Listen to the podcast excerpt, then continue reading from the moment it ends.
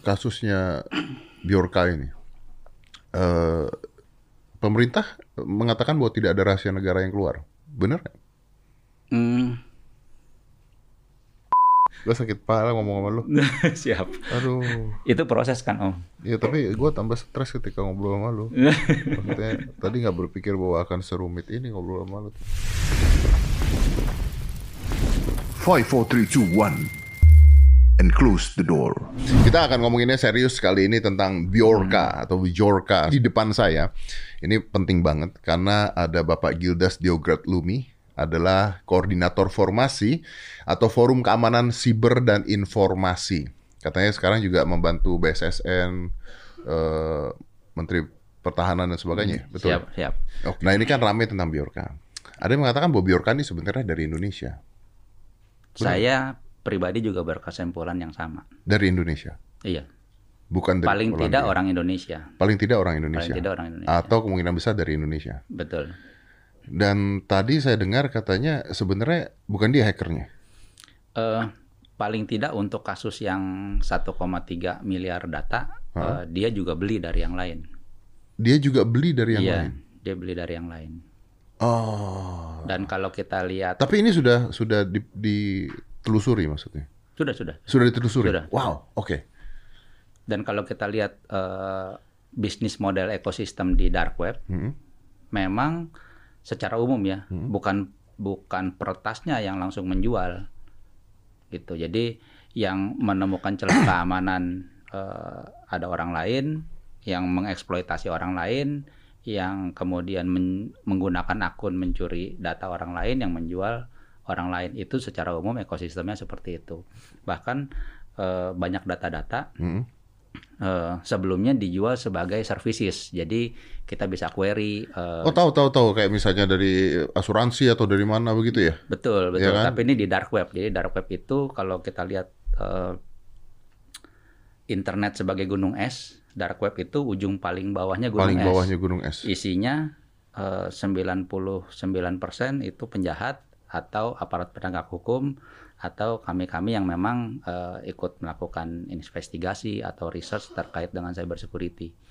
Oke. Nah, kalau misalnya saya masih nggak ngerti nih, tapi kalau misalnya Bjorka ini orang Indonesia, kenapa susah sekali pemerintah kita untuk nangkep? Hmm, Kenapa dia Sebetul- jago banget gitu? sebetulnya bukan susah sekali ya karena memang fokusnya sekarang masih eh, mengelola me- mencari tahu sebetulnya itu data dari mana sumbernya kemudian ya mengelola eh, apa ya eh, isu yang ada berkoordinasi gitu jadi ini belum belum masuk eh, tahap investigasi yang dalam artian mencari eh, pelakunya belum belum sampai saat Tapi bisa tertangkap kah?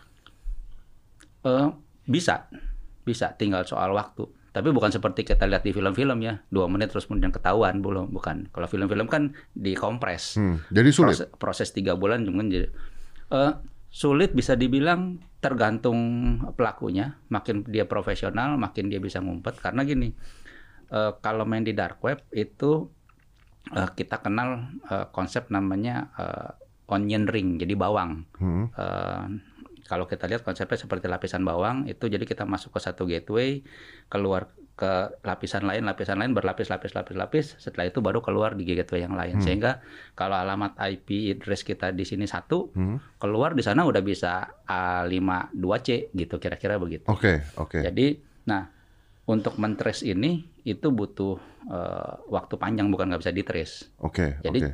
eh, beberapa kasus eh, walaupun kejahatannya dilakukan di dark web eh, bisa diungkap kok. Bisa diungkap. Oke, diungkap. tapi kan artinya kalau misalnya seperti ini dan ini dari jadi menurut eh, Bro bahwa data-data ini diambil dari dark web. Eh, paling tidak untuk yang 1,3 miliar itu ya eh, dia beli dari di dark web. Beli ya? Anda bilang beli ya? Betul. Oke, berarti Karena- ada yang menjual. Ada yang menjual karena yang jual tanda kutip komplain lah gitu. Hmm. Saya nggak tahu perjanjian jual belinya bagaimana. Yang menjual komplain. Yang menjual komplain makanya kita tahu oh ini eh, ternyata dia beli. Gitu. Oh shit. dan eh, tapi kita nggak heran sih sebetulnya kalau data itu sudah berceceran di di dark web Kenapa nggak heran? Berarti security cyber kita rendah banget tuh. Eh, ya bisa dibilang begitu kalau misalnya ya skala 1 sampai 10 satu itu rendah 10 itu paling tinggi Ya kita Tiga gitu? Tiga lah udah pakai doa rata-rata. Tiga udah pakai doa? Iya tiga pakai doa. Makanya bagus bangsa kita rajin-rajin berdoa. Bro, kemarin kan Pak Menteri eh, apa namanya Menkominfo mengatakan ya kita harusnya jaga data pribadi kita masing-masing juga, nick dan sebagainya. Itu kan susah ya. Gimana caranya kita jaga data Bukan pribadi susah karena memang tidak mungkin. kita? Tidak mungkin kan? Tidak sebenarnya. mungkin lah kan ini di sebagai identitas. Dan itu nggak usah gini, kita masuk ke gedung, registrasi ke reception, KTP kita sama dia di scanning. Iya, Dia ngumpulin KTP kita di mesinnya dia. betul. Kalau Aplikasi kalau nggak mau nggak bisa masuk gedung. Peduli Lindungi juga data-data kita ada di sana. Betul. Layanan pemerintah yang kita tahu pasti tidak aman, nggak punya pilihan. Oke, Layanan pemerintah yang tahun lalu bobol sekian ratus juta data, data pribadi kita, dua bulan kemudian keluar aturan yang kira-kira kalau lo nggak pakai layanan itu sengsara hidup lo di negara ini, Hmm. gitu. jadi tidak mungkin kan sebenarnya? Nggak mungkin lah, Nggak mungkin ya?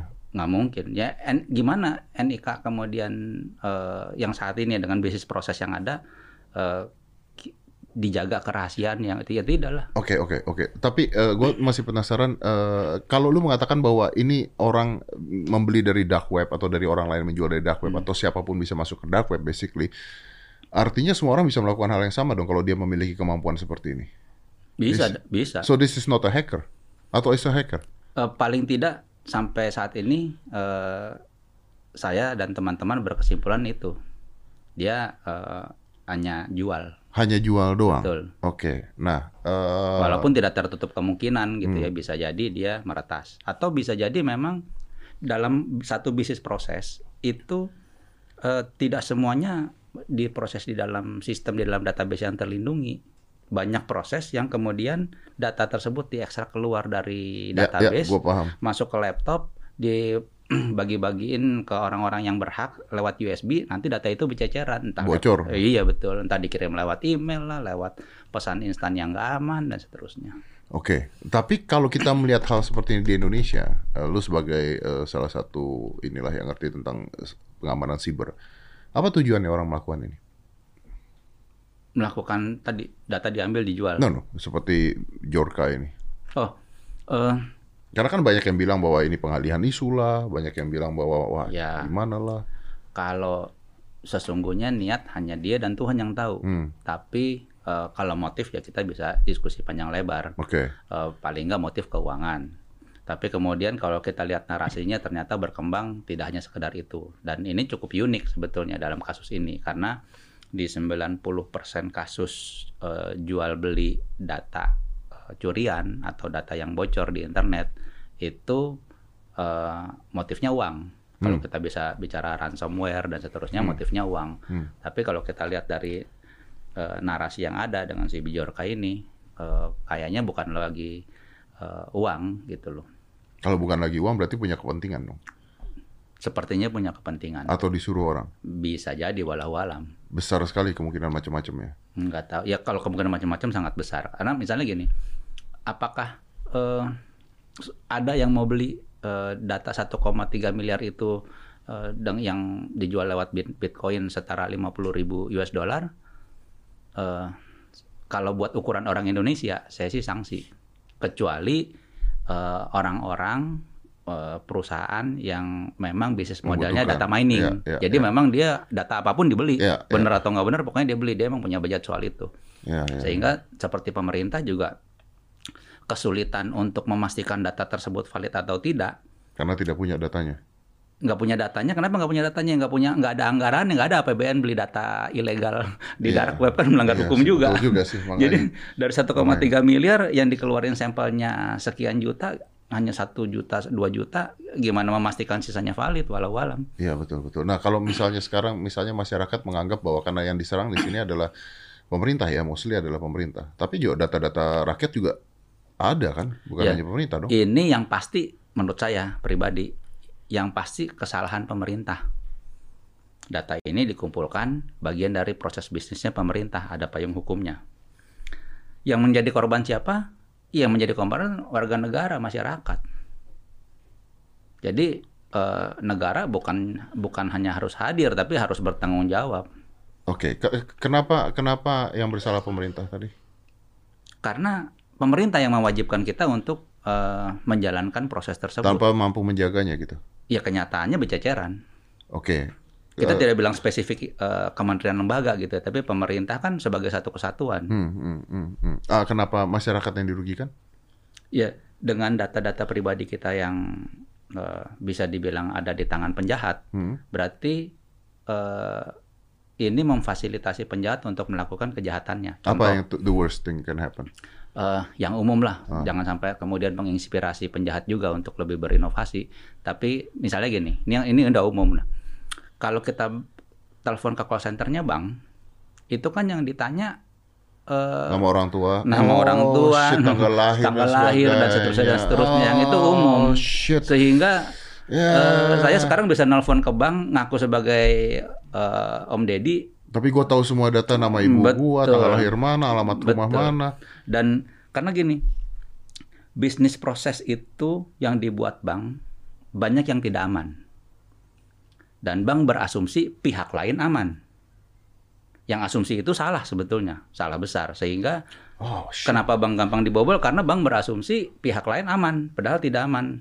Nah, jadi waktu bank tetap menjalankan bisnis proses tahun 80-an lewat call center, termasuk eh, beberapa layanan bahkan kita bisa mendapat eh, kartu kredit eh, pengganti gitu ya.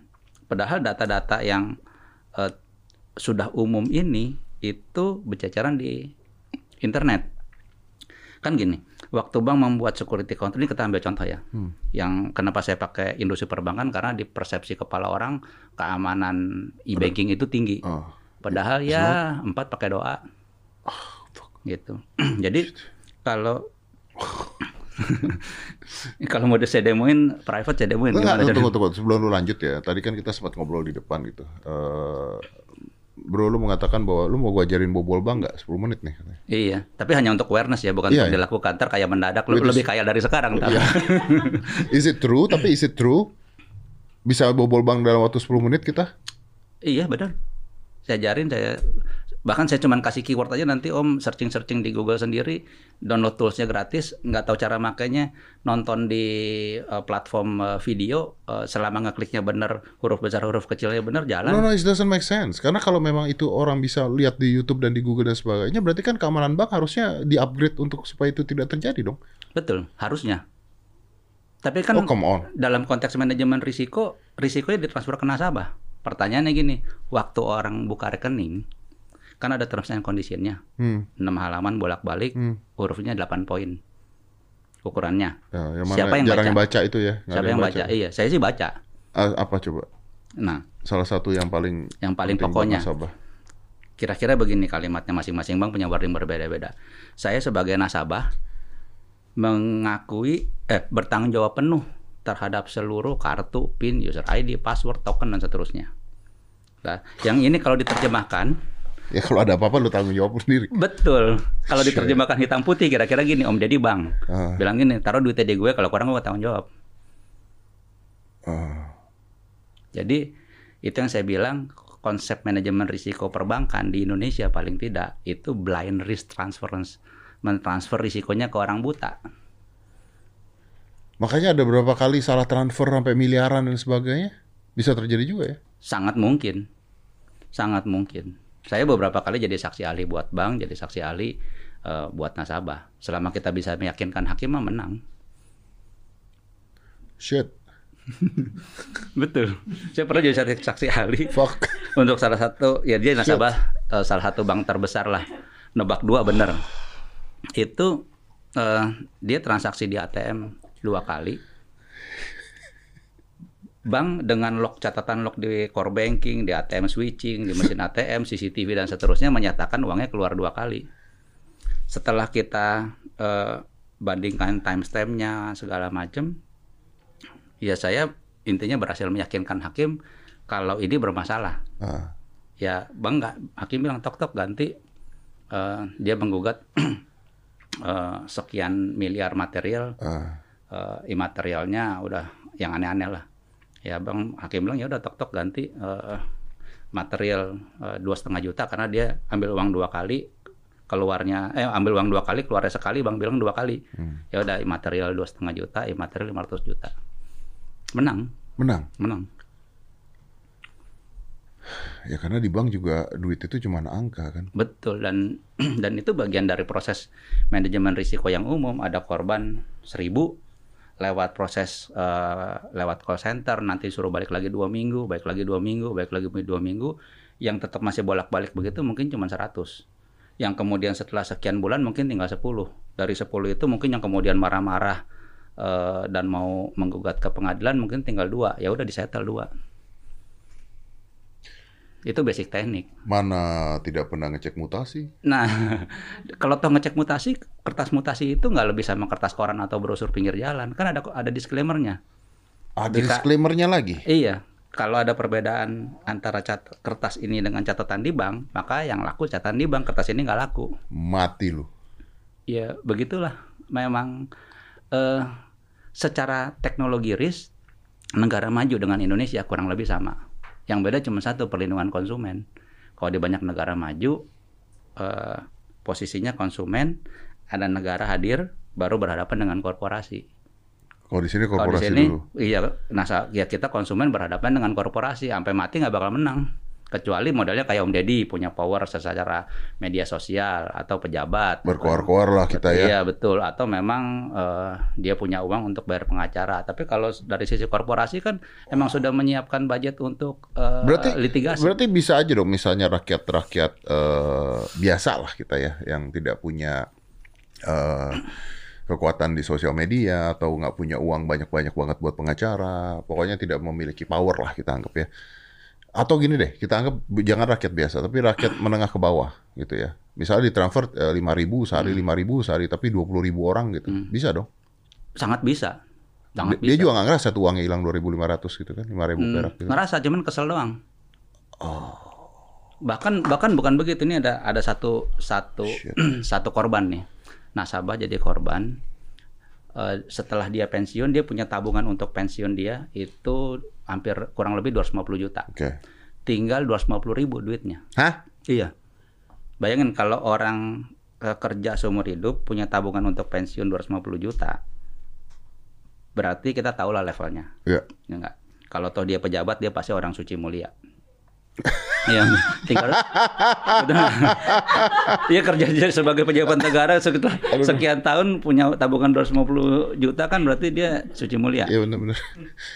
Nah, eh, Aduh, kemudian permen lu lengket lagi. tinggal tinggal tinggal hampir 250 ribu. Dia eh, komplain ke bank, bank bilang ya singkatnya tadi dengan klausul tadi singkatnya ini kan jawaban template. Transaksi ini dijalankan sesuai dengan prosedur eh, layanan dan eh, tanggung jawabnya eh, Bapak gitu. Ya sudah, Gugat? uangnya udah habis.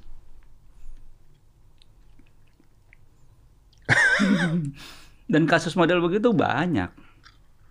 Oh kalau fraud mah jangan kira lah di Indonesia. Contoh misalnya ya, eh dulu masih ingat nggak yang apa ringback tone, SMS premium? Itu saya nggak nggak tahu angka pastinya tapi itu belasan triliun mungkin. Sehingga sempat dijadikan bahan kajian di banyak negara. Kok bisa sih orang bisnis model begini jalan? Di di dunia belahan lain nggak ada hanya di Indonesia. Orang bayar keluarin uang 5.000 7.000 untuk didengar orang lain. Kan gitu. Eh, dan akhirnya ya tanda kutip jadinya ribut gitu ya. Eh, oleh BRTI Badan Regulasi Telekomunikasi Indonesia yang sekarang sudah dibubarkan Presiden eh, ya bisnis proses itu dibiarkan eh, bertahun-tahun yang dirampok uang negara orang uang rakyat yang tadi Om Deddy bilang tuh 3.000 7.000 tapi kali sekian miliar transaksi triliunan itu duitnya fraudnya. Itu akhirnya dibubarkan kemudian di reset diputihkan lah tidak ada lagi yang di, pe- apa eh, registrasi yang ada jadi nol kemudian Mulai diulang lagi. diulang lagi. Mati kan? Nggak ada kan bisnis model itu ternyata? Ya emang itu fraud Berarti banyak sekali orang yang tidak daftar, tidak eh, minta ringtone tapi masuk sendiri gitu. maksudnya. Betul. Ini saya bicara wilayah abu-abu nih. Eh, industri telekomunikasi berhak tadi memotong mengutip dengan layanan tadi. Kemudian ada namanya bisnis model content provider. Jadi industri telekomunikasi yang kasih yang punya regulasinya, yang berhak secara regulasi, content provider yang menjalankan bisnisnya bagi hasil. Hmm. Uh, industri telco 60% 70%, uh, 30-40 persennya si content provider. Si content provider caranya gimana nih kalau yang jahat? Hmm ya ngumpulin aja nomor telepon atau dia generate otomatis aja. Bisa. Generate. ya, gampang lah generate otomatis soal valid nggak valid kan urusan lain. Saya generate nih 100 juta nomor dari 081 sampai 081. Lo kan harus ada persetujuan kan kita masuk apa enggak? Iya. Itu kan bisa di namanya database kan tinggal di, di generate. Jadi saya generate nomor 100 juta nomor seolah-olah itu sudah mendaftar registrasi via SMS atau mencet tombol. Dah, Kemudian ini saya tagihkan ke billing operator. Waktu konsolidasi operator bilang, oh nih dari 100 juta nomor yang cocok cuman eh, 2 juta nomor. 2 juta nomor ini rata-rata nagihnya 3 ribu, 5 ribu bagi hasil sama operator. Ya sudah saya tetap dapat tinggal dikali aja. Eh, 1000 perak dikali 2 juta nomor. Nanti orangnya komplain. Om Deddy kalau uh, pulsanya kepotong 5 ribu komplain nggak? Enggak sih. Ah, ya udah dan tinggal dikali dari 2 juta nomor yang saya potong yang komplain mungkin 1000 orang yang nelfon ke operator ya udah disetel dibalikin nggak jadi dipotong wow. dan itu terjadi selama bertahun-tahun saya dulu uh, kalau tertutup saya suka bilang itu mah ada besar kemungkinan tanda kutip maling tapi legal. Tapi itu kan mesti dibicara dibuktikan secara hukum. Iya, iya, iya. iya, iya. Nah, ntar saya nuduh dianggap fitnah lagi. Iya, iya. Nah, kalau kasusnya Biorka ini eh, kerugian kan sempat katanya ada surat presiden ke mana dan sebagainya, tapi kan itu kan tidak terbukti. Ya hanya apa lock lah catatan nah, surat masuk surat keluar. Oke, okay. nah eh, pemerintah mengatakan bahwa tidak ada rahasia negara yang keluar. Benar Hmm, saya sulit menjawab ya. Anggaplah benar. Anggaplah benar sampai terbukti kemudian ada yang surat yang rahasia yang keluar gitu. Dan itu surat rahasia keluar eh, sangat mungkin. Okay. Karena eh, tadi tanda kutip secara eh, proses ya surat rahasia difoto dikirim lewat pesan instan gitu kan yang kita tahu juga dilakukan data mining handphonenya hilang dikirim lewat email dan seterusnya oke okay, oke okay. bukan dihack ya hmm, bisa jadi bukan dihack bisa, bisa jadi, jadi memang memang sengaja ada yang membocorkan bisa jadi gegabah dan iya. seterusnya yeah. oke okay. dan kemudian itu misalnya uh, oleh seseorang dipublish di ini sebagai itu kan bukti sebagai bukti yang bocor bisa jadi yeah, dan yeah, itu seolah-olah uh, diasumsikan uh, banyak yang bocor. Banyak yang bocor. Iya. Oke. Okay. Nah, uh, sebagian dari rakyat menganggap bahwa si Biorka Biorka ini adalah pahlawan. Itu masalah menurut saya. Oke. Okay. Masalahnya begini. Sebagai contoh ya Om, saya punya rumah. Saya lalai mengamankan rumah saya, lupa oh. ngunci waktu oh. malam. Terus ada orang lewat masuk ke rumah saya ngambil barang. Oh tetap aja ngambil barang itu mah maling. Tetap bukan maling. bukan karena rumah saya eh, nggak uh, dikunci. Bahkan seandainya pun uh, tadi waktu kita diskusi, seandainya pun saya maling. Anda tapi maling. Di rumah saya ada barang. Kemudian lupa ngunci. Lupa ngunci, ada orang masuk maling rumah saya. Ya tetap aja dia maling. Tetap maling juga tetap ya. maling juga, tetap aja dia bisa saya laporin polisi. Saya mah maling belum belum terbukti. Kalau dia maling mah udah pasti maling. Dan dalam konteks undang-undang ITE itu bukan hanya yang mengakses loh, yang mengambil, yang yang melanggar. Yang Dan itu beda ber Iya, yang memperbanyak, yang menyebarkan itu semua juga kena. Jadi misalnya nih, misalnya ini buat buat teman-teman sesama uh, cyber security profesional lah gitu ya yang sering juga memberi komentar. Hati-hati loh sebenarnya proses yang kita jalankan itu uh, ada di wilayah abu-abu kecuali memang uh, diminta oleh uh, pemerintah, okay. oleh aparat. Karena kalau hukum. tidak berarti Anda melakukan itu sendiri dan Anda ya kan bisa memperbanyak, memperbanyak. Saya, oh. Iya, saya download uh, kan udah memperbanyak nah, barang ilegal. kalau media juga mengeluarkan data-data itu juga memperbanyak. Memperbanyak. Ya kena undang-undang ITE kalau mau dipanjangin. Oke, okay, oke. Okay. Tapi bro, kalau lu ngeliat dari kacamata lu sendiri ya sebagai orang awam ya, kenapa Biorka itu baru munculnya sekarang? Kalau saya sebagai orang awam, Jawabannya nggak tahu. Karena kan tadi ada bisa jadi ada unsur uh, politis karena dia kita lihat tidak lagi murni eh, sebagai Uang. penjahat cyber yang jual beli data bukan, Oke. tapi eh, sudah mulai melebar ke Ada tujuan tertentu. ada tujuan yang bukan yang bukan umumnya lah di dark web kaitan dengan itu. Oke, oke. Kalau dark web itu isinya jual beli narkoba, jual eh, tra- human trafficking, jual beli senjata, jual beli eh, senjata cyber malware gitu ya, alat meretas, jual beli data itu modalnya. Bukan sangat sedikit lah yang yang politik. Mengekspos gitu. Hmm. Ah, ka- sekarang lu kan diminta oleh berapa inilah eh, bagan pemerintah untuk membantu. Apa yang dilakukan pemerintah sekarang? Ya tadi eh, mem- memastikan satu paling tidak sampling data ini valid atau tidak. Hmm. Minimum da- dan dan banyak data yang kemudian eh, apa ya agak aneh. Misalnya dalam kasus yang sampling data yang dikeluarkan terkait 1,3 miliar data tersebut, itu ada satu nomor yang dipakai untuk beregistrasi eh, ada satu nick eh, dengan eh, eh, ribuan atau puluhan ribu nomor telepon atau sebaliknya satu nomor telepon tapi ada ribuan nick gitu. Nah, tapi yang kemudian bisa dikaji juga adalah kaitan dengan struktur datanya. Hmm. Struktur datanya ada nggak di salah satu sistem pemerintah gitu. Dan eh, dalam beberapa apa ya eh, analisa itu bisa jadi data ini sebenarnya dikumpulkan kemudian dioplos. But this can be fake kan? Seperti contohnya kayak Bisa peduli jadi. lindungi dibilang ada pejabat yang belum booster dan sebagainya bisa fake dong. eh bisa fake. Apakah kemudian ada eh, masalah buat negara? Kalau menurut statement Pak Menko, eh, kalau patokannya rahasia negara, tidak ada, gitu. Tapi eh, ya kalau saya pribadi melihatnya hati-hati juga dengan statement tersebut, gitu. Karena seolah-olah eh, kasus ini eh, bukan hal yang luar biasa, ini biasa-biasa aja lo udah tenang aja gitu. Eh, bahaya juga sih menurut saya. Karena itu eh, apa ya menurunkan eh, eh, tingkat awareness orang untuk eh, lebih berhati-hati. Padahal kan eh, menurut saya nih, menurut saya pribadi ya di era saat ini itu masing-masing kita itu tidak lebih dari sekedar informasi di luar dari urusan dengan Tuhan yang Maha Esa ke atas ya, tapi secara horizontal kita itu hanyalah informasi tidak lebih tidak kurang. Ya, ya, ya. Kalau itu hilang, kitanya hilang. Alasan. Betul. Nah, saya masih masih kepikiran tentang kayak info-info yang dibilang tentang booster lah, vaksin booster lah, sebagainya. Ini kan sebenarnya bisa bisa membuat kekacauan kan kalau hal ini benar. Itu kan yang terjadi kan. Hmm. Ya, Saya sih masih berharap tidak valid sebenarnya. Karena kalau kalau itu kan wah, tapi tahu dari mana kita valid apa enggaknya kan itu.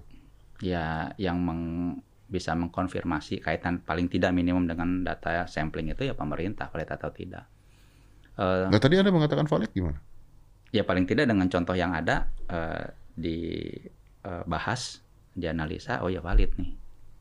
Oke, oke. Ini yang terakhir katanya eh, Pak Irwan Bule lagi diserang juga di apa dihubungin sama menghubungkan Pak Irwan Bule close friend dengan bos judi katanya. Hmm.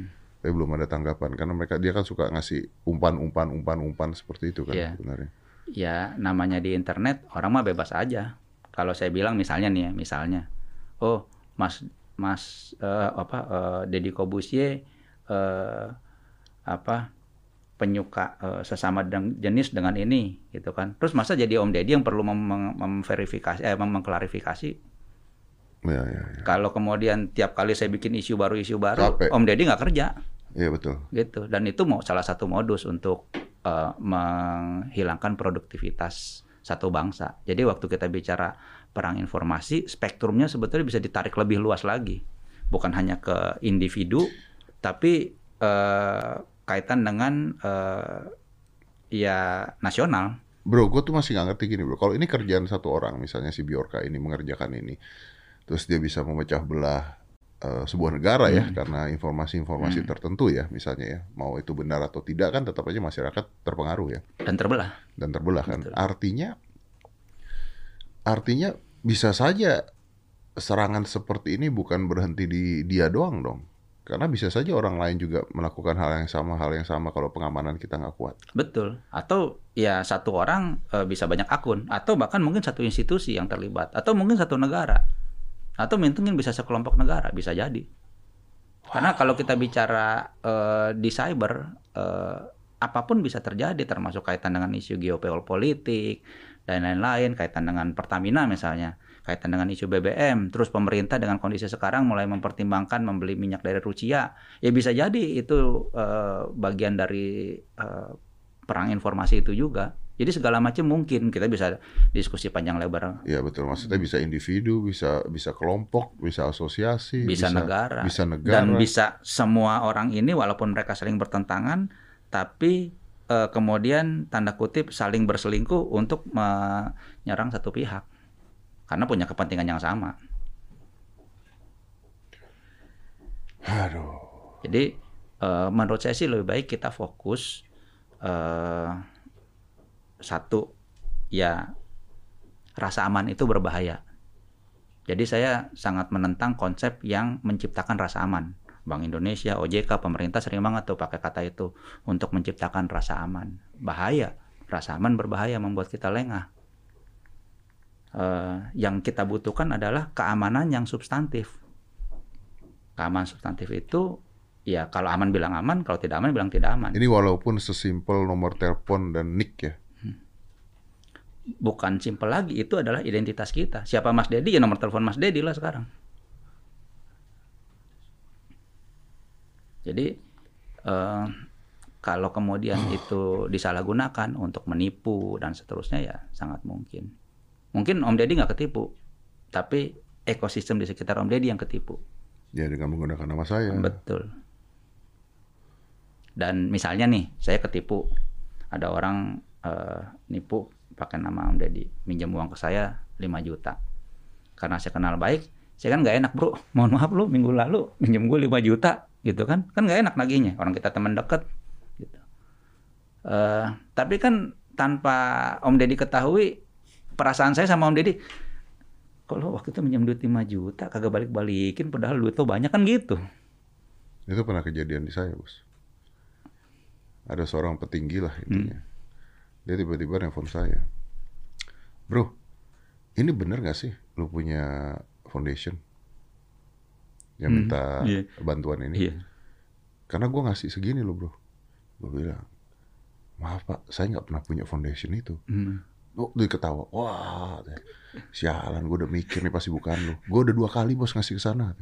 Dan itu dia ngomong setelah sekian lama, Iya, setahun dua tahun mungkin. iya. Karena mungkin dia pikir lo kok minta lagi gitu kan. Dia mau ngecek nih Iya. kali ini bener nggak gitu kan. Alhamdulillah, puji Tuhan dia akhirnya ngecek. Iya. Walaupun dia ragu-ragu nggak enak, Kadang-kadang nggak enak ngecek juga. nggak kan. enak gitu. Tapi itu kan terbawa dan sekali waktu mungkin nih kalau saya nggak nggak nggak nggak cross check ke Om Deddy, saya ngobrol sama orang lain, iya tuh si Om Deddy juga, iya sama gue juga beredar tuh kalau Om Deddy suka minjem gak balikin. Atau tadi bikin yayasan tapi nggak jelas. Aduh. Jadi beruntung kalau masih ada orang yang kemudian bertanya, nagih utang lah gitu. Kita bisa memverifikasi. Nah, tapi dari tadi eh, lu belum menjawab nih. Apa tuh? Apa yang harus dilakukan pemerintah? Ah, Karena dari tadi jawabannya ngambang nih menurut gue. nanya siap. Karena kan apa pun itu, si orang ini siapa pun itu ya, either organisasi atau apa pun, nggak berhenti loh ini, Betul. ya kan? Sebelum dia dapetin apa yang dia mau, gua nggak tahu. Betul. Either dia berhenti karena kemauan dia sendiri atau tertangkap gitu kan intinya Betul. kan. Nah, kalau nangkep kan nggak bisa besok nih katanya. Ya, Nah, betul. berarti apa kita pasrah gitu? Ah, eh, enggak sih. Eh, satu, pertama berdoa.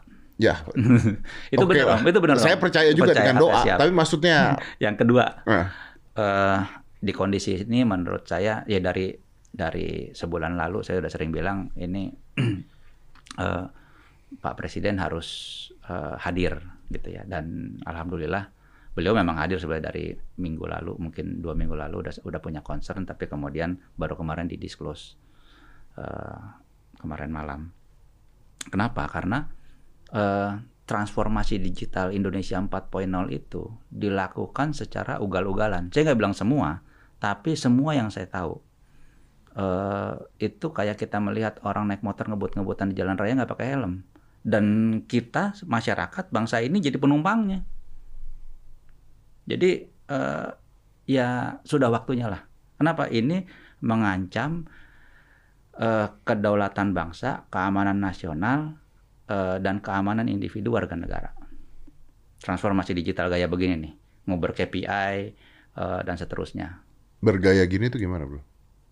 Ya tadi kita bicara peduli lindungi kan sejak sejak awal itu bermasalah.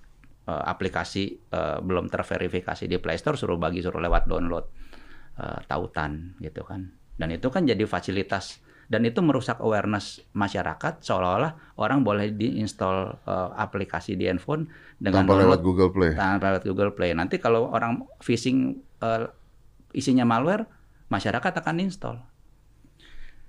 Dari 2007 sampai sekarang belasan tahun kami di komunitas membangun kesadaran keamanan informasi. Sekarang kita bicara bukan lagi kesadaran tapi kebudayaan keamanan informasi. Terus dirusak begitu saja oleh satu institusi yang harusnya berperan sangat penting membangun kebudayaan keamanan informasi. Ini malah dirusak. Kan kesel kita. Jadi emang itu barang bermasalah sejak awal.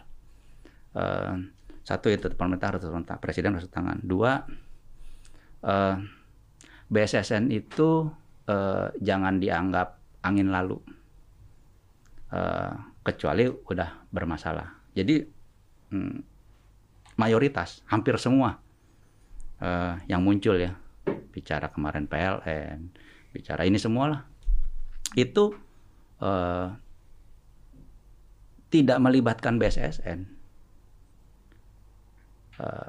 BSSN itu kompetensinya sangat tinggi, anggarannya minimalis. Itu satu hal nanti kita kita bahas. Tapi eh, tidak melibatkan BSSN. Kemudian begitu terjadi masalah berdarah-darah, baru rame-rame pers conference ngajak BSSN bilang kami sudah eh, bekerja sama dengan BSSN. Iya begitu kepalanya pecah. Sebelumnya nggak nggak dianggap. Gitu. Itu yang terjadi.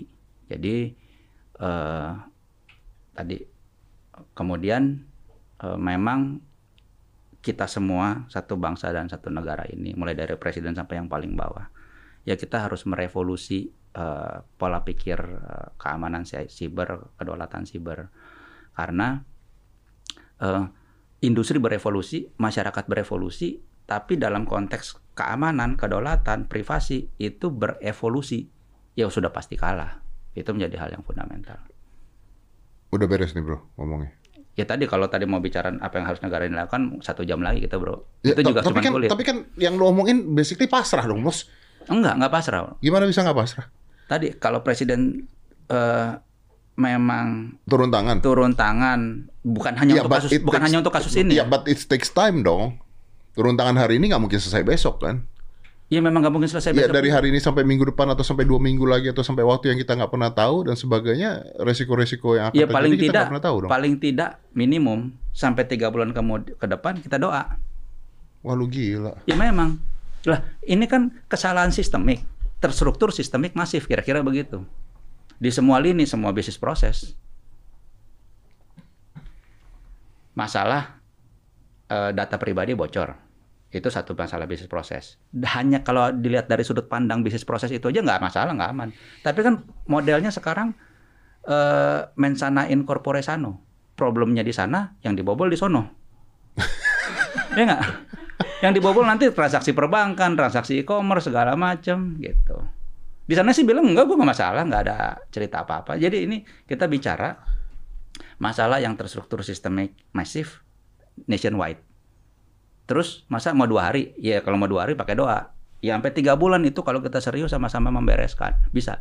Paling tidak dari skornya yang dua naiklah jadi lima tiga bulan. Tiga bulan berikutnya naik jadi enam. Oke, berarti gue bisa mengatakan bahwa ini sebagai sebuah tamparan, Iya, pengingat. betul. Hikmahnya di situ. Di semua kondisi yang terjadi ini saya bersyukur ini terjadi dalam artian jadi ada hikmahnya. Lalu eh, tim khusus yang dibentuk Pak Jokowi itu apa? Hmm, jawaban resminya saya belum tahu. Oke, Iya, ya tapi intinya untuk mengatasi hal ini ya. iya betul. Oke, kita nggak bisa maksudnya menghimpun dari Indonesia kan banyak white hacker white hacker gitu untuk ngebantu kasus ini gitu, mungkin nggak sih? Atau hal yang berbeda? Banyak, banyak. Dan kalau kita bicara eh, ya eh, white hacker gitu ya, ya saya dan teman-teman mungkin bisa masuk kategori itu. Dalam artian ya kami memang bag- salah satu profesi kami melakukan penetration testing, jadi menguji keamanan Ah. perbankan, institusi dan Ah, seterusnya. Eh, dan tapi eh, sering kali perbaikan yang dilakukan itu hanya untuk formalitas. Jadi eh, tidak substantif. Kenapa? Yang Is penting it very difficult, very expensive? Eh, bukan. Ka- ini kalau lihat dari sisi bisnis nih ya, Hmm. eh, saya nulis buku dan saya menulis itu. Jadi eh, ini hasil diskusi dengan teman-teman eh, apa direktur perbankan, direktur utama segala macam. Eh, walaupun saya eh, di root bank, tapi eh, mindset saya itu mirip sama pengusaha angkot, mirip sama pedagang kaki lima. Begini contohnya saya pengusaha direktur angkot perusahaan A, Om Deddy perusahaan B. Om Deddy ngikutin aturan pemerintah nih secara substantif, Hmm. bukan hanya sekedar formalitas. Hmm. Berhenti pada tempatnya, angkotnya rapi, bersih, wangi, apa keselamatannya terjamin dan seterusnya lah. Angkot saya ya seperti angkot pada umumnya lah. Pertanyaannya, capex opexnya gede mana? Gede lu. Ya gede om lah. Gede gua iya, ya. angkotnya rapi, bersih, Iya, iya. Maksudnya ya pengeluaran capex Pengeluaran, opexnya gede bet- tapi pendapatan revenue-nya gede revenue-nya gua, gede iya. lu. RUPS. Magang saya menanya, Om Deddy, kenapa capex, capex OPEX gede, revenue-nya gedean Gildas? Ya karena gua ngikutin aturan. Wah cerita begini, gini deh Om Deddy, saya kan pemilik perusahaan, ya nggak, masih untung dong. Nah, terserah Om Deddy, ya nggak yang menjalankan. 6 bulan lagi, kalau nggak bisa kayak Gilas revenue-nya, ya saya ganti sama Gilas aja dah. Jadi Om Deddy gimana? Ya. Ikut aturan ngikut saya? Ikut lu. Eh, ikut saya lah. Salah siapa? Berarti harus ada ketegasan dari pemerintah. Hmm, nah, di situlah masalahnya. Pemerintah buat aturan, tapi penegakan hukumnya tidak substantif. Sama kalau kita lihat aturan OJK misalnya. Begitu. Dari zaman sebelum OJK lahir saya udah ngomong Yang hal yang aturan sama. itu aturan dilarang merokok di Sudirman juga. mana? Betul. Sama. Jadi eh, apa ya? Em, contoh ya, kenapa kenapa eh, industri perbankan e-bankingnya tidak aman? Padahal highly regulated, mereka sampai komplain gitu ya. Tiap eh, tahun sekali minimum di pentest. Ya kami salah satu juga dibayar untuk itu. Nah sekarang saya buka rahasianya. Begini, analoginya ya, Om Deddy, kalau kami kan sebagai tadi istilahnya white hacker, walaupun secara proses kita bilangnya penerasan testing. Jadi saya dibayar Om Deddy, di, ada kontraknya legal, eh, dibayar untuk mem- berusaha membobol rumah Om Deddy, kemudian nanti saya kasih laporan. Gitu ya, itu kita bilang penerasan testing. Om Deddy punya rumah, pintu utamanya 4, jendelanya 10. Hah. Kalau memang disimulasikan persis seperti penjahat mau melakukan kejahatan, Ah. saya jamin bobol, nggak bobol nggak bayar. Dan penjahat kan bebas, mau nyawa di sebelah ngebobol tembok, mau lewat genteng, mau macarin eh, asisten rumah tangga, mau ng- ngelamar jadi supir, bebas, gitu ya. Eh, scope of worknya penjahat, waktu dia mel- untuk melakukan menyiapkan eh, langkah kejahatannya itu virtually unlimited. Kalau kita sebagai penerasan tester, white hacker kan punya waktu terbatas, gitu ya, dua minggu atau sebulan. Kemudian scope of work juga terbatas. Om Deddy bayar saya untuk menguji keamanan pintu nomor satu, jendela nomor tiga dan empat. Hmm. Kalau saya ngebobol dari pintu nomor lain, ya pidana saya di luar dari kesepakatan. Dan dan Om Deddy tahu kalau semuanya diuji secara holistik Pasti pasti, bobol. kan. Kalau pasti bobol dan merapikannya kan susah ini mesti sistemik satu rumah dibongkar. Hmm. Kalau itu nggak bisa dirapihkan dalam kurun waktu tertentu oleh OJK akan disuspend layanannya. Kan nggak mau bisnisnya berhenti. Sehingga Om Deddy tahu persis kok. Oh ya kalau pintu nomor satu sama jendela nomor 3 dan 4 itu eh, ya relatif terkontrol. Kalau toh ada temuan eh, ngeberesinnya cepet. Udah scope of itu aja. Nah, masalah fundamental dari aturan yang ada adalah di dari PBI dulu nih sudah protes, sekarang di POJK. Tapi ini hanya sampling ya karena di industri lain bisa jadi terjadi. Eh, uji keamanan atau audit keamanan harus dilakukan terhadap eh, sistem elektronik perbankan dia lakukan eh, minimum setahun sekali secara independen. Pada prakteknya kan independensi itu tergantung duitnya dari mana. Hmm. Bagaimana saya bisa sebagai auditor, sebagai penerasan tester bisa independen terhadap Om Deddy yang sebagai auditi? Kan nggak mungkin. Oh tapi kan saya punya kode of etik sebagai profesional. Iya betul. Nggak boleh ngarang. Nggak ada temuan saya bilang ada. Ada temuan saya bilang enggak. Tapi kan kita, kita tetap bisa mengatur lewat mana? Tadi lewat scope of work. Makanya di awal kita selalu berdiskusi. Om, ini Om minta saya melakukan uji keamanan. Untuk apa sih motifnya? Niatnya apa sih? Oh niatnya memang saya pengen tahu benar aman atau enggak. Kalau gitu Pak Om, scope of work-nya memang seperti penjahat. Bebas. Tapi kebanyakan niatnya adalah untuk supaya Yang penting betul lolos- untuk laporan ke lolos regulator uji betul. tes kan. Iya betul. Ya kita atur itu situnya. dan itu banyak. Semua begitu. Makanya sekarang ngebobol ngebobol layanan perbankan mah gampang om, nggak susah. Dan 2010 awal, even OJK belum lahir, kami sudah kami research tiga bank lokal, tiga bank asing, top 3 top 3-nya yang punya internet banking. Saya nggak bilang semua layanan internet banking bisa dibobol nggak, tapi kita ambil sampling top 3 top 3. Sampling kita yang tiga lokal, tiga asing, semuanya bobol Including yang asing. including yang asing. Dah, kita lapor ke BI. Nih cara ngebobolnya begini dan seterusnya. BI panggil salah satu bank terbesar. Kami tanya, kenapa bank ini yang dipanggil ya? Kan kita samplingnya 6. Soalnya bank ini jadikan benchmark. Kalau dia bobol, kemungkinan besar yang lain juga bobol. Valid sih statement itu. Oke. Eh, dan bank ini dua minggu kemudian bilang ini kami sudah melakukan perbaikan. Tetap fundamentalnya nggak hanya kulit saja.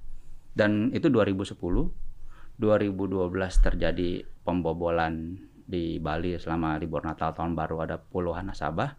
2015 heboh-hebohan yang namanya sinkronisasi token pernah dengar om? Ya ya ya. Ah, itu puluhan ribu eh, korbannya. Nyaris semua bank nasabahnya jadi korban. Eh, itu pakai teknik yang sama persis yang sudah kami disclose ke industri perbankan. Hah? Bahkan di 2010 itu atas saran BI semua bank yang punya layanan itu eh, harus ikut eh, workshop pelatihan di tempat kami. Kami beri semuanya termasuk tools untuk ngebobolnya yang kita bilang kalau di istilahnya di cyber security itu full disclosure. Jadi how to-nya, tools-nya juga supaya apa mereka bisa melakukan di banknya untuk perbaikan dan untuk ikut workshop ini harus tanda tangan direktur IT-nya bank. Kalau nggak kita nggak mau nanti mereka melakukan kejahatan di internal kami tanggung jawab. Eh, sampai saat ini tidak ada perbaikan apa pun. Nah, bukannya BI-nya udah mengatakan harus. Ya tadi kan hanya untuk ikut pelatihan. Tapi fundamental problemnya tidak ada tidak diperbaiki. Nah, berarti masing-masing individual bank ya dong. Eh, regulatornya kalau saya menurut saya sih. Kenapa regulatornya? Iya regulatornya kan tadi dasarnya eh, adalah manajemen risiko. Manajemen risiko itu kalau mengikuti standar internasional ISO 27001 ada internal konteks, eksternal konteks. Dalam artian ada risiko buat saya, tapi bisnis saya juga bisa juga berisiko dengan eh, ekosistem yang terkait dengan saya, misalnya dengan nasabah, masyarakat pada umumnya dan seterusnya.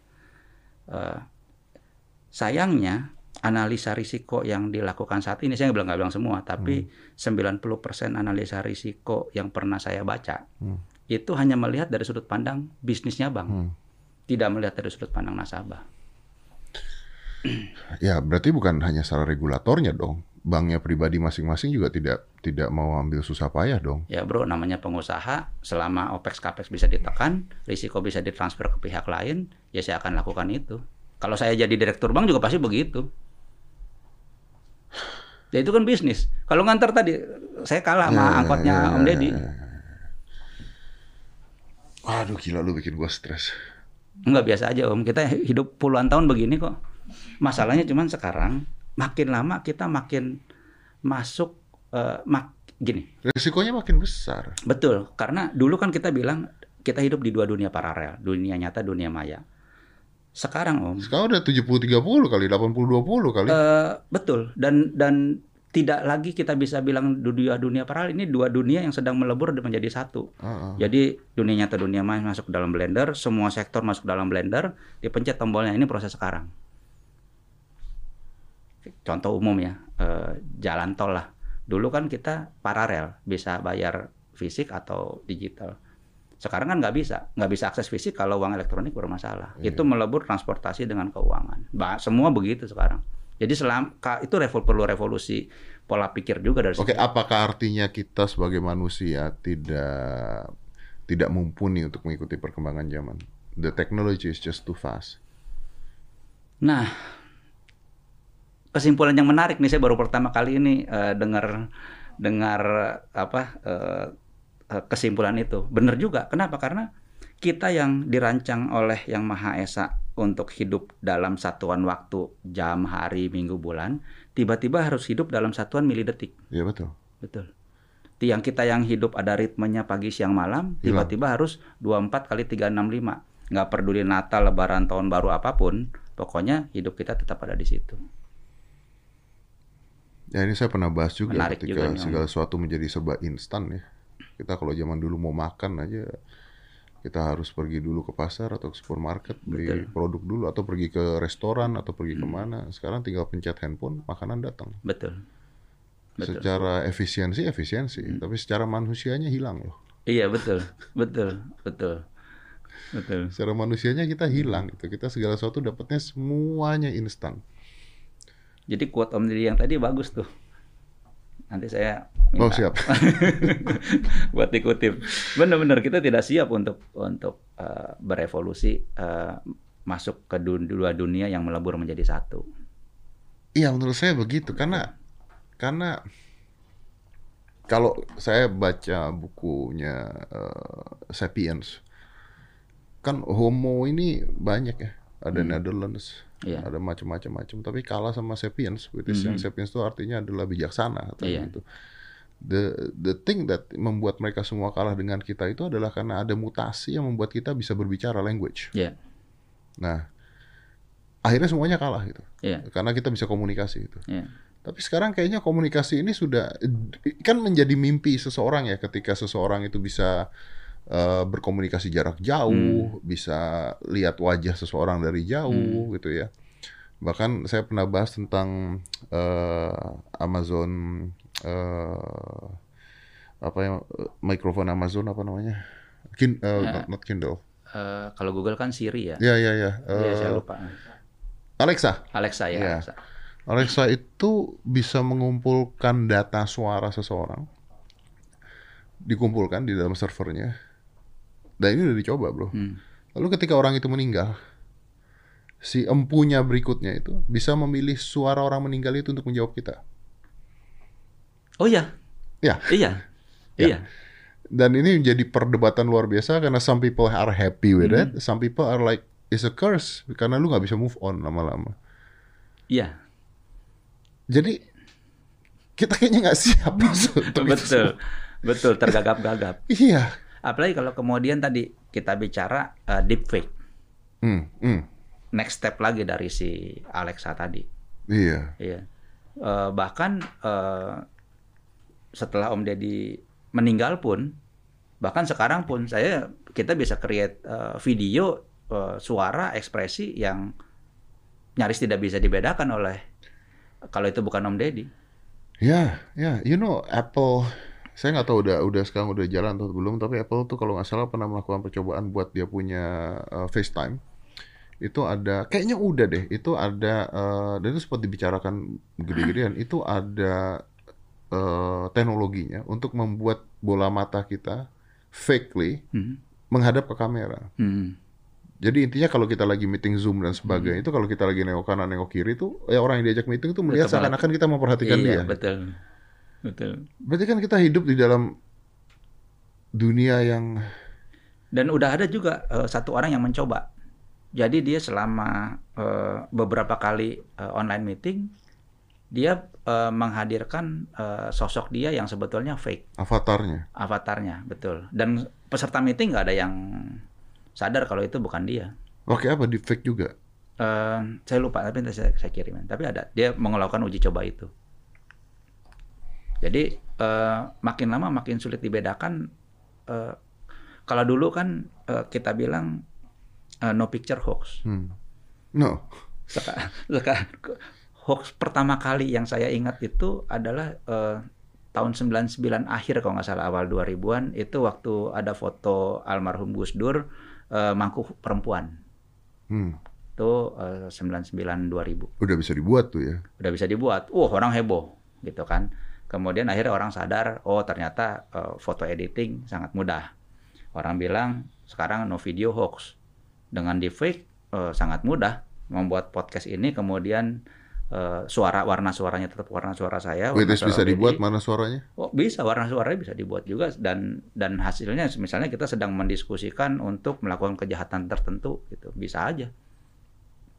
Dan ini mengerikan untuk di tahun 2024 kalau sampai itu dimainin saya sangat berharap tidak ada pihak yang memainkan eh, hoax FOF berbasis deepfake. Itu sangat berbahaya dan kita harus meningkatkan awareness eh, masyarakat untuk itu, mempersiapkan jauh-jauh hari eh, sebelum 2024 karena udah nggak bisa dibedakan lagi nanti. Ngeri om kalau udah mainan deepfake. Apalagi kemudian kalau resolusinya diturunkan. High resolution aja juga sulit kok membedakan. Iya, resolusinya diturunin, ya kan kalau kamera buat zoom dan sebagainya kan resolusinya rendah pasti Betul. mas. Resolusi kecil pun orang kan lihatnya di handphone. Iya betul. Dan dengan literasi digital masyarakat kita yang harus diakui rata-rata sangat rendah. Kalau bicara literasi keamanan digital jauh lebih rendah lagi. Wah, itu dahsyat tuh.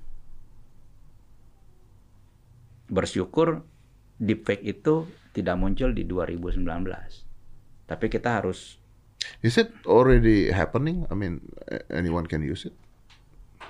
Oh banyak, banyak contohnya.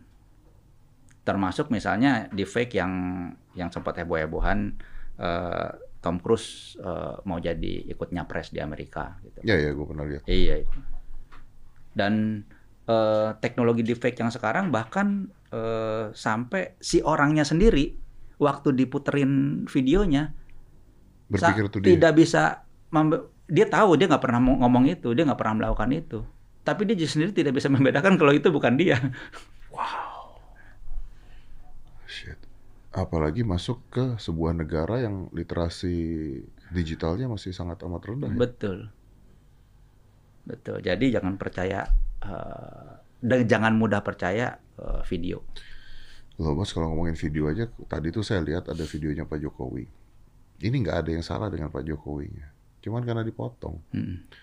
Jadi Pak Jokowi itu tiba-tiba goyang-goyang sendirilah Hmm. tangannya gitu. Tapi dengan dengan tulisan judul yang merugikan. Kayak Iya. misalnya, wah ternyata Pak Jokowi eh, gerakannya lucu banget lah, Iya, begini-begini ngata-ngatain gitu. Iya, iya.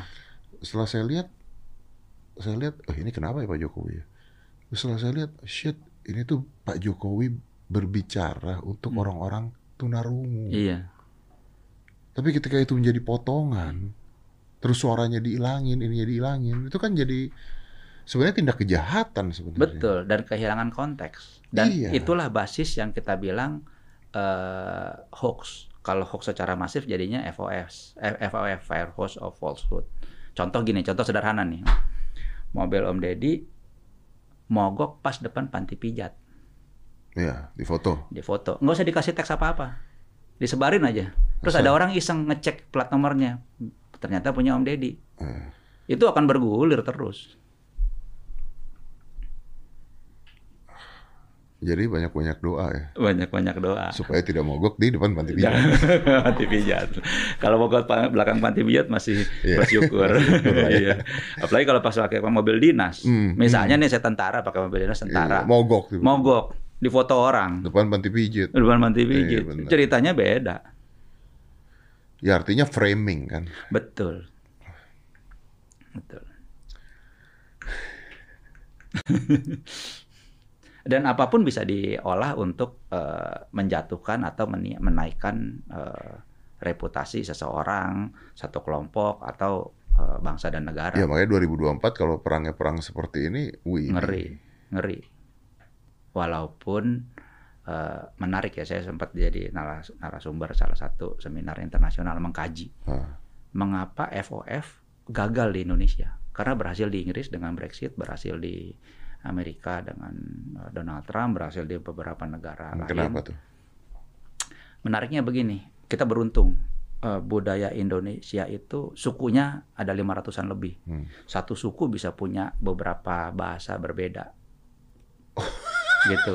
Jadi, Jadi kon- jadi jadi skupnya kecil. betul. Dalam artian gini, kan FOF konsep OFOF yang umumnya ada di dunia internasional itu kan salah satunya micro targeting. Hmm. Jadi saya buat eh, meme, buat teks yang untuk spesifik eh, apa kalangan ekonomi tertentu, Hmm. kalangan pendidikan tertentu Hmm. dan segala macam. Hmm. Masih frame-nya masih itu. Di Indonesia eh, begitu dikeluarkan satu eh, hoax, eh, ada sekian ratus suku yang punya eh, persepsi pola pikir berbeda-beda me- membaca si si Meme tersebut. meme tersebut gitu jadinya tidak efektif alhamdulillah puji Tuhan Wow. itu kekuatan bangsa kita sebetulnya Iya ya, itu jadi kekuatan bangsa kita. Hmm. betul ya. saya juga bingung juga waktu ditanya itu tapi kebetulan karena saya terlibat untuk ikut meredam jadi coba meng, meng- meng- apa ya menganalisa segala macam oh ternyata itu jadi dan saya coba menguji gitu kan saya buat eh, meme karena ada tekniknya namanya hypnowriting bisa belajar kalau oh, Om Deddy mau jadi kita bagaimana menulis satu kalimat tapi kemudian mempengaruhi orang lain Hmm. Eh, saya coba eh, dengan eh, beberapa teman gitu respon dia gimana nih Hmm. eh, dengan kalimat ini Hmm. dan memang tadi dengan eh, ya budaya itu kan berpengaruh dengan pola pikir dan Iya, lain-lain. iya. Eh, 20 orang mungkin ada 4-5 eh, persepsi Iya, iya. terkait dengan satu Karena teks ini. bahasa aja berbeda. Betul, Intonasi suara aja berbeda. betul. Dan ya Google Translate eh, di YouTube di mana-mana sering kali men menyalahartikan eh, bahasa Indonesia karena konteks kita kayak gini. Om, eh, kaya kaya itu kan di kita bisa Seperti bisa seperti bisa memang rich gitu Iya. kan iya. Iya, iya. Kayak monyet itu kan seperti monyet gitu. Iya. Jadi eh, bersyukurlah dalam kalau kita itu memang bineka. Aduh. Ini kayaknya orang-orang harus berpikir lagi nih. eh justru peran peran orang-orang seperti Om Deddy ini yang yang menurut saya eh, mencerdaskan kehidupan bangsa, terutama tadi untuk meredam eh, jangan sampai kita eh, bermusuhan, eh, terutama di 2024. Walaupun mungkin mudah-mudahan polarisasinya tidak seperti di di sebelumnya, gitu. Tapi itu kan harus eh, dilakukan tindakan pencegahan sejak dini. Iya, mungkin polarisasinya tidak seperti sebelumnya, tapi bisa mencari strategi lain untuk Betul, polarisasi kan kalau betul. misalnya dengan hal-hal seperti ini Betul. kan. Dan orang kita sangat-sangat kreatif. Iya. Betul. Jadi kalau secara fundamental sudah diedukasi eh, dan Om Deddy punya kemampuan itu, ya paling tidak eh, dari sekarang sudah mulai bisa diredam. Wadidaw. PR Om. Oke lah. ya, jadi ini kok nggak ada intinya jadinya. I- ya intinya kita pemerintah kita sudah harus Berevolusi, berevolusi ya. ya betul. Ya, ya. Pola pikirnya. Sementara kita berdoa itu ya, Kita berdoa, Kita berdoa. mendoakan pemerintah. mendoakan pemerintah juga. Betul, Ya pemerintah kita harus tahu kelemahannya apa betul, dan nggak diam aja ya. betul. dan masyarakat juga tidak boleh menganggap apa yang dilakukan oleh si hacker ini sebuah kebaikan gitu ya. Betul. Oh, satu hal lagi yang tipikal pemerintah yang menurut saya jadi PR besar Pak Jokowi dan Pak Jokowi sepertinya tahu itu adalah ego sektoral, bahkan ego sub-sub sektoral Oh, dalam iya. satu kementerian lembaga pun itu masalah. Ya, Eh, itu bermasalah menurut saya. ya karena akhirnya ya sulit untuk mengerjakan sesuatu di goals yang sama punya kepala yang berbeda-beda. Iya, karena konsepnya saya pernah ada satu eh, dari satu institusi gitu ya bicara soalnya das nanti jadinya telur mata sapi. Ayam yang bertelur, sapi yang terkenal. itu yang membuat Itu yang salah satu membuat- aspek ego sektoral itu ada. Saya yang kerja siang malam melakukan analisa, pemantauan segala macam dan seterusnya. namanya. Eh, tapi karena sektornya Sektor Om Deddy saya ngomong. yang terkenal Om Deddy. Iya, Iya nggak? Padahal saya begadang-gadang begadang-gadang mengorbankan keluarga. Ya kalau masih berpikir begitu ya negara kita nggak maju-maju. Itu salah satu yang perlu direvolusi dan itu PR luar biasa menurut saya. Nggak bisa setahun dua Ya, tahun. betul. Nggak bisa. Oke lah, bos. Siap Om. Gue sakit parah ngomong sama lu. Siap. Aduh. Itu proses kan Om. Ya tapi gue tambah stres ketika ngobrol sama lu. Maksudnya tadi nggak berpikir bahwa akan serumit ini ngobrol sama lu ternyata.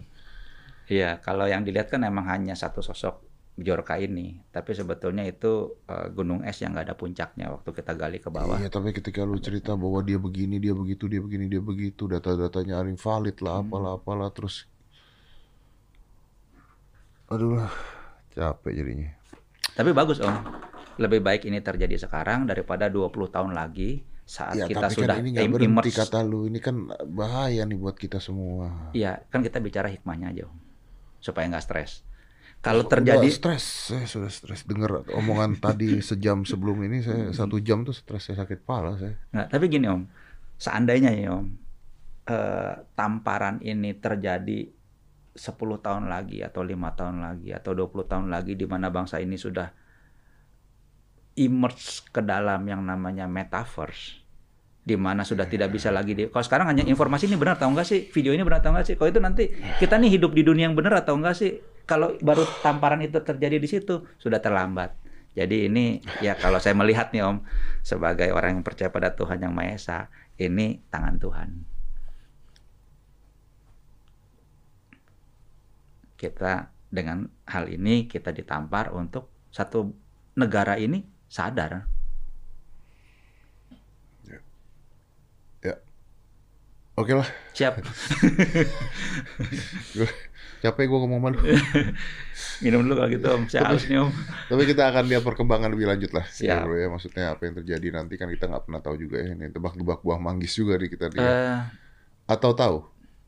bisa tahu sih bisa tahu ya walaupun kepastian hanya tangan Tuhan ya tapi bisa tahu Aduh, wadidaw. bisa tahu yang pasti akan lagi muncul keluaran-keluaran eh, data-data baru lagi yang dengan label eh, sistem atau kementerian lembaga tertentu atau eh, institusi swasta tertentu. Kenapa? Karena kumpulan datanya sudah ada. Tinggal di Tinggal ngerilisnya mana, doang. tinggal dioplos, diketeng, dikasih eh, merek nih siapa punya, siapa punya gitu. Oke lah, kita akan update terus ini ya. Prosedur jangan dihack ya. Oke, Siap. bos. Makasih banyak Om. Thank you. Ah, pemerintah mudah-mudahan segera bertindak lebih tepat sasaran lagi, lebih baik lagi. Amin. Dan kita juga masyarakat berdoalah karena biar apa pun ya ini bukan hal yang baik untuk dilakukan ya. Betul. Apa pun itu ya. Walaupun ya ini menjadi sebuah tamparan lah. Betul. Jadi sebuah tamparan.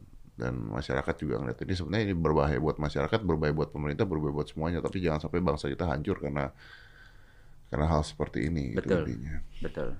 Dan yang penting hikmahnya tadi Om. Dan yang penting hikmahnya jadi supaya kita ke depannya bisa lebih berpikir lagi, lebih maju lagi, nggak gagap teknologi lagi dan mulai sadar bahwa dude it's dangerous. Betul. Ini nggak main-main loh bos, gitu kan intinya kan. Satu poin penting lagi sebetulnya. Apa itu bro?